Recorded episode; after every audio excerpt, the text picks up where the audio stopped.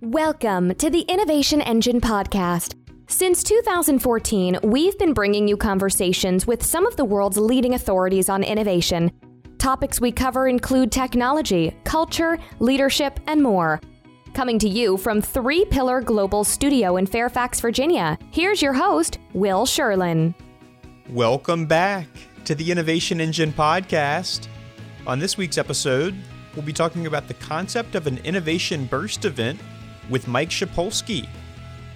Among the topics we'll discuss are why it's important to go off site with your IBEs, who should and shouldn't be there when you roll up your sleeves and start getting to work, and how to carry the momentum of an IBE back into everyday work life. Here with us today to discuss those topics and more is Mike Shipulski.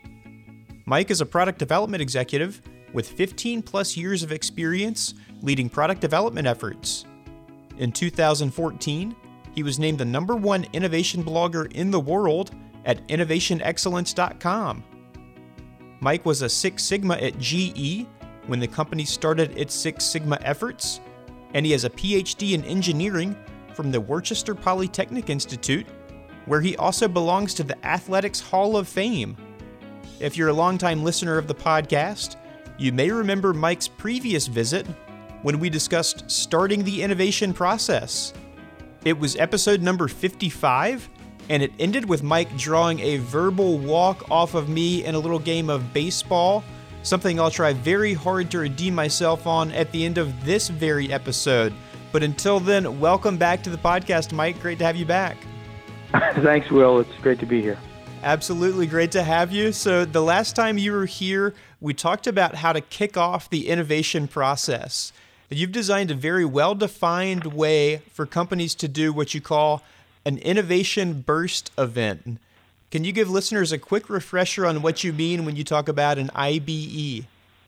Sure. Uh, there's a number of things that are uh, difficult about innovation. Uh, the first thing is starting, and so I came up with a way to help companies start uh, doing innovation, and, and that's the, the burst element of it.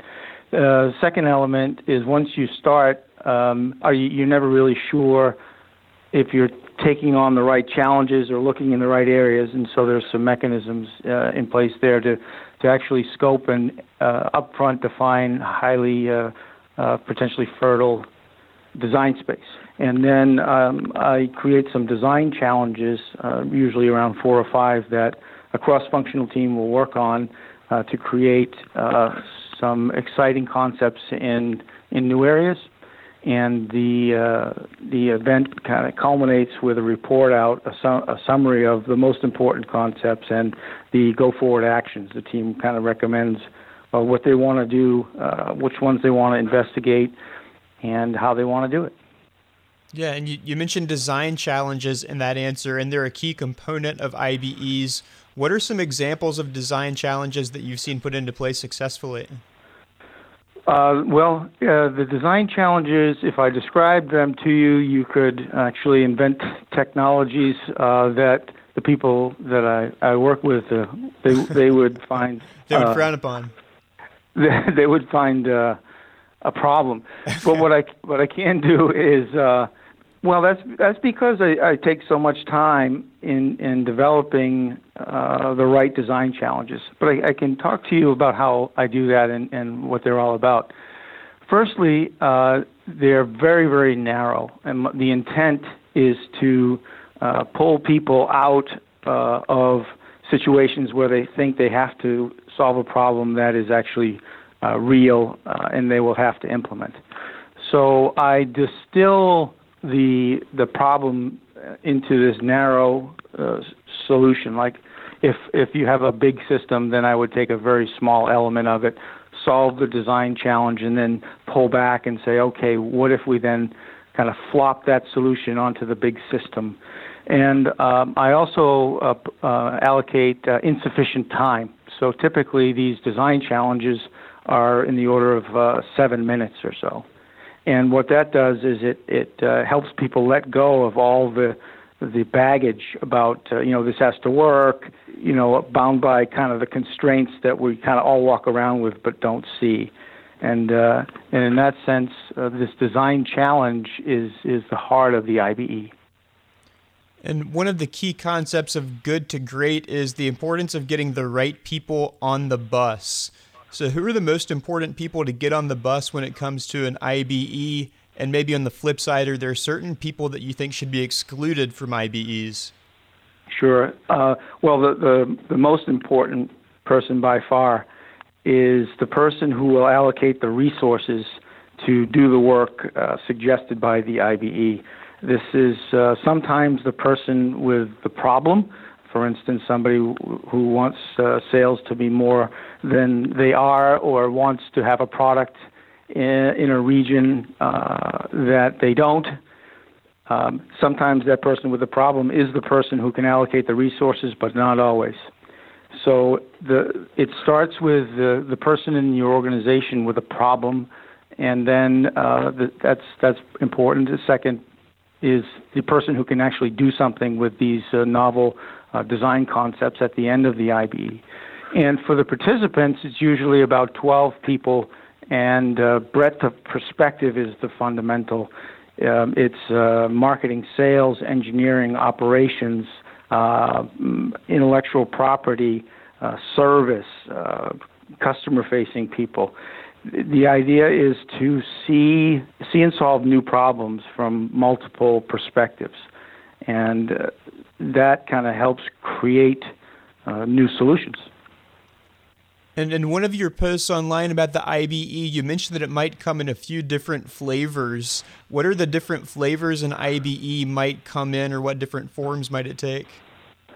Sure. The the uh, at the highest level, uh, is the IBE where no one's quite sure of the market and no one's quite sure of the technology to get it to market. That's the highest level. Uh, and then one down is there could be a technology that has to be kind of implemented, commercialized, or uh, a, on the other side, a market segment that has been identified and no technology uh, to realize it. And then at the lowest level is there's a very specific problem that's in the way, like a constraint, meaning there's something blocking a new product launch or blocking a new business. Then the IBE would be all about solving that problem uh, in in new ways. Okay, and and to drill into the details a little bit of an IBE, how far in advance should one start planning one, and what are some of the things that need, need to be planned ahead of time?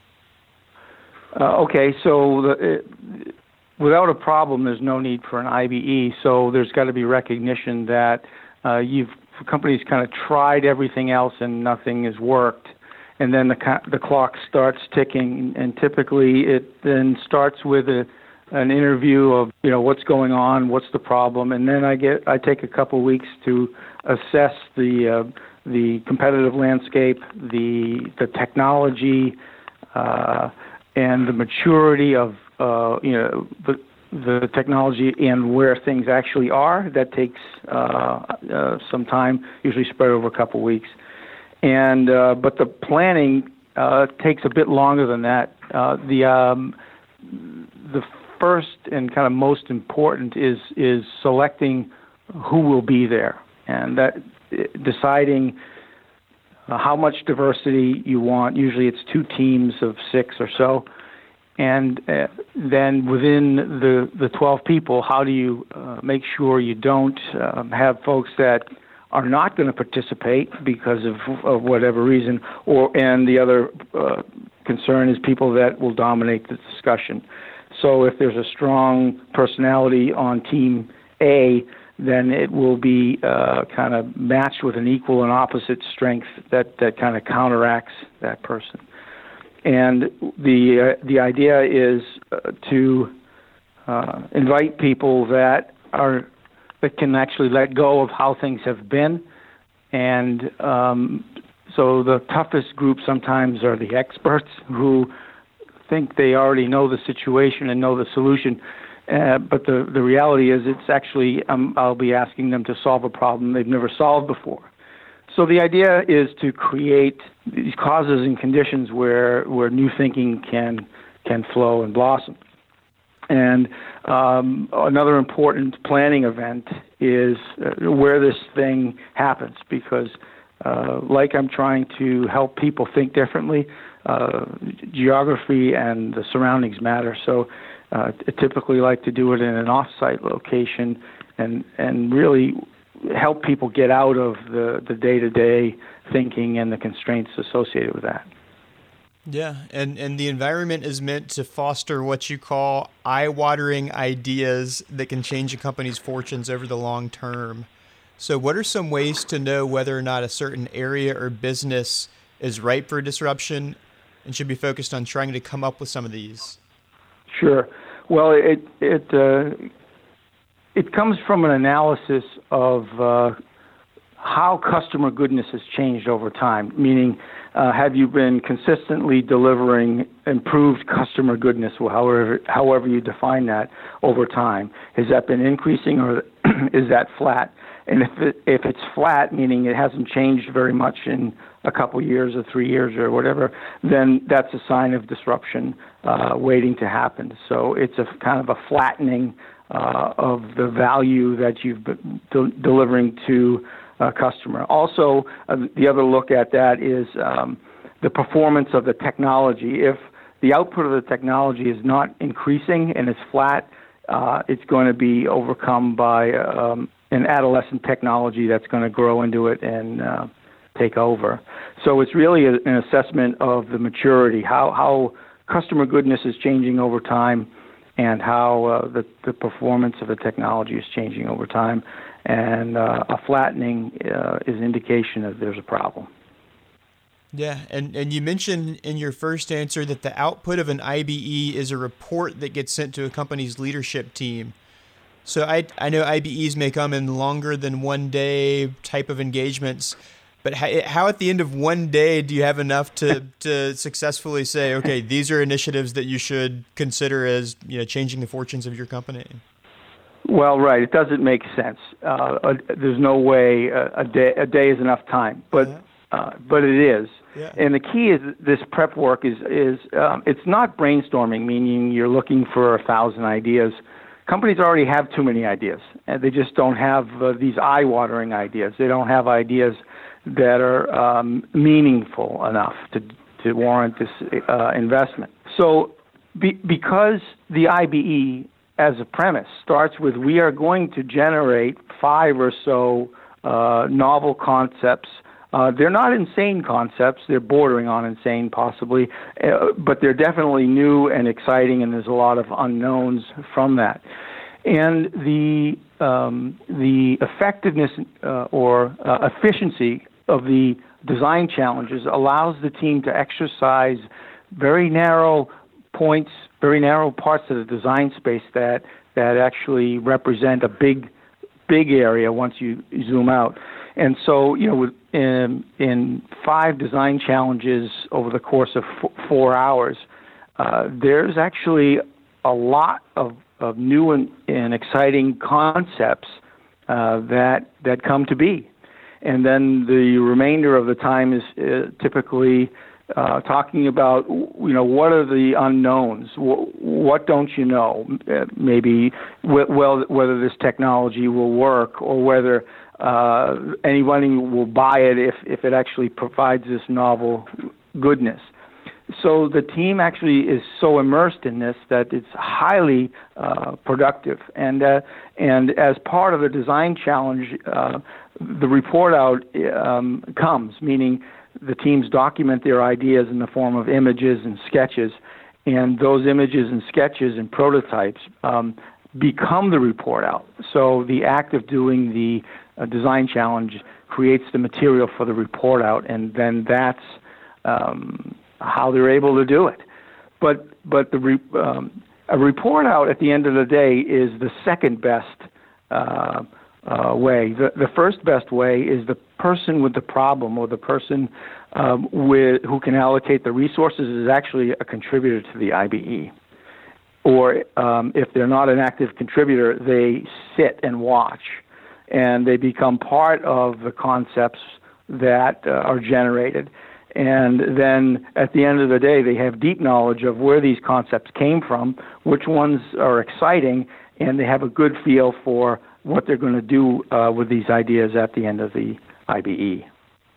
Yeah, and and once the IBE is done and you're you know moving those those ideas along after the IBE is over, what are some ways that companies and teams can harness the energy that may be felt in those offsites and continue to carry it back into their normal day to day work life?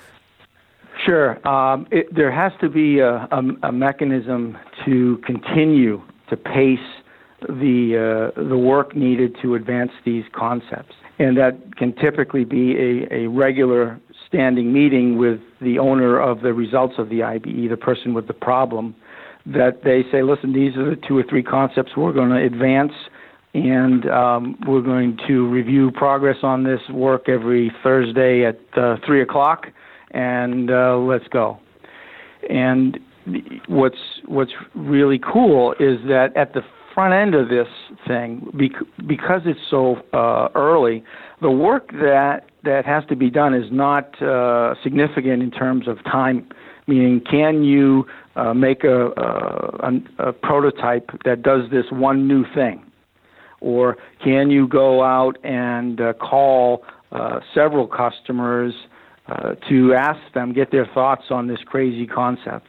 So you're not looking for uh, product robustness right out of the gate. You're looking for no to yes, meaning our technology couldn't do it to it, it could, and then you're not looking for statistical significance in a VOC, voice of the customer way. You're looking at three or four or five uh, forward-looking customers, and then you actually digest this information and use your judgment. You, you judge whether there's any spark there or not. Yeah, and and on a bit of an unrelated note, in doing research for the podcast, I came across a blog post that you wrote on the quantification of novel, useful, and successful. It's a great piece in which you recommend that people stop asking the questions is it disruptive and is it innovative altogether? So, what are things we should be asking ourselves instead? Right. The, the novel, useful, successful framework is uh, is helpful. Novel uh, means different. So, whatever you come up with, the first question is it different? Uh, useful. The second question is will somebody benefit? Will a customer benefit and be successful when you provide this new feature, function, product, service? And um, will they be successful? So, novel, is it different? Useful, let's define who is going to benefit and is that benefit significant? And how successful will they be uh, when, when we, we deliver this? And this novel, useful, successful cuts through all of the jargon, all of the attachments to innovation and disruption that really do more harm than good. The idea is have we come up with something that meets the acid test that um, if if we make it happen, people are going to love it because their life is better for it. Yeah, and and uh, a number of the articles that I pulled from are on your website, I believe, at mikeshipulski.com, right? It's uh, yeah, Mike at shipulski.com. Mike at shipulski.com, uh, and also you can find much of Mike's writing at innovationexcellence.com. Uh, anywhere else out there, people should be looking for you, Mike. My my uh, website is uh, www.shipulski.com. Uh, email is uh, mike at shipulski.com. And you can reach me at Twitter. It's uh, at Mike Shipulski. And uh, if you send me something, I'll get back to you. Okay, very nice. Well, Mike, I have a bone to pick with you. The last time you were here, we played a little bit of verbal baseball. Uh, you right, are in right. the in the Hall of Fame, uh, in the Athletics Hall of Fame at the Worcester Polytechnic Institute. I am a right. literally high school and American Legion baseball player, but I want another shot at trying to strike you out. Okay. Are you game? All right, let's have it. Let's okay. have at it. Top of the eighth inning, no men on, no men out. Uh, I didn't like the walk you drew last time, so I'm coming up and in with a fastball. Right. Okay, you're taking that for ball one uh, because I know you have a discerning eye. Okay. uh, fastball on the outside corner for pitch two. Yep. Okay. What are you doing with it? What am I doing with the second pitch? Or yeah, yeah the, on second, the outside corner. Yeah. Well, uh, early in my career, um, I would have been upset and angry that you threw it uh, under my chin, and I probably would have swung and missed uh, on the fastball in the outside corner. But because now I'm a bit more grounded uh, and I see through your intention to, uh, you know, get me off balance and knock me uh, out of uh, my center. Uh, I would be calm and centered and take that fastball and rip it down the right field line for a stand-up double. well, you did it again, Mike. You have a uh, 1,000% on base percentage against me. Uh, uh and you're also batting a 1,000 because you drew a walk, which did not count, and you're at bat total. So, congratulations uh, on the Thank double. You, and, and thanks so much for joining us again, Mike. Really appreciate it. You're welcome, Will. Thank you. If you'd like to learn more about Mike Shipulski, you can visit his website at shipulski.com. For the last seven years, Mike has published a new blog post each and every Wednesday night. You can subscribe to receive those posts in your inbox each week, and you won't be disappointed with Mike's writing, I can tell you from experience. He also posts regularly on innovationexcellence.com, where he was the top ranked innovation blogger of 2014. Last but not least, you can follow Mike on Twitter at, at Mike Shipulski where he tweets once a day at 8:30 a.m. Eastern. Thanks again to Mike Shipulski for joining us for this episode of the podcast, and thank you for joining us. Don't forget to tune in next time when we're excited to have the founder of Meet Edgar, Laura Roeder, on the podcast to talk about the art of the pivot. Among the topics we'll discuss are how to know when it's time to move your team or company in a different direction how Laura's company Meet Edgar is helping its customers get more from their social media efforts, and how to manage culture in a company where the workforce is largely remote. Thanks again for joining us, and we'll see you next time. The Innovation Engine podcast is produced by Three Pillar Global, a product lifecycle management and software development company based in Fairfax, Virginia. You can subscribe to the Innovation Engine on iTunes, SoundCloud, or Stitcher Radio. And you can also ensure that you never miss an episode by going to threepillarglobal.com slash podcast and subscribing to receive fresh episodes in your inbox each time one comes out. You can also download our very own iOS app by going to the iTunes App Store and searching for the Innovation Engine podcast. If you like what you hear on the Innovation Engine, and you live in the world of product and software development, you may like our sister podcast, Take Three. Head on over to soundcloud.com slash take three pillar with the number three to hear my partner in crime, Julia Slattery, talking with three pillar team members to get quick takes on the trends, technologies, and tools that are changing the way software gets made and business gets done.